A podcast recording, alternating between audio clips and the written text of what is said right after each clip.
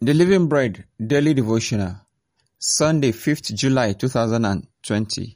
Topic The Lord always gives victory before giving marching order. The Lord always gives victory before giving a marching order. Team Scripture Joshua 1 3. Every place that the sole of your foot shall tread upon, that have I given unto you, as I said unto Moses. The fear of the unknown, fear of failure and enemies' attacks has caused a lot of people to be stagnated in life and destiny. They are afraid of taking step forward because they are afraid of evil men and women who might work against them.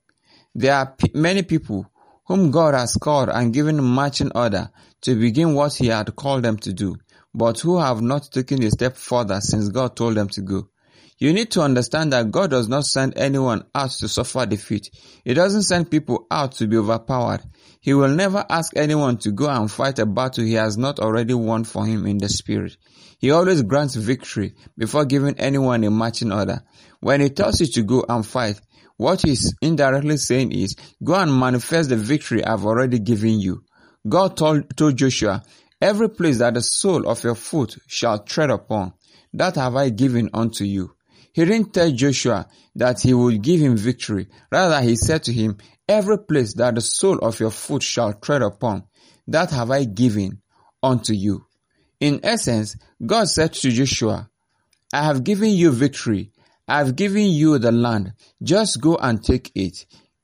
Every land that the sole of your foot shall tread upon is automatically yours. Many of us are still crying and begging God to give us victory. Many who have heard him clearly that he is with them are still asking him for assurance of victory or a sign before they move. Jesus said, An evil and adulterous generation seeketh after a sign. Only carnal men need a sign. We are not led by the sign, by sign. We are led by the Spirit of God. What has God told you to do that you are afraid to begin? What idea is God putting in your heart that you are still afraid to act on? I want you to know that when God says go, what he's telling you is go and possess, go and manifest victory, go and dominate, go and subdue. The fight is not yours. The fight is God's and he always wins the fight before bringing anyone on the scene. Are you ready to go? Are you ready now to take that bold step towards actualizing your vision and dream?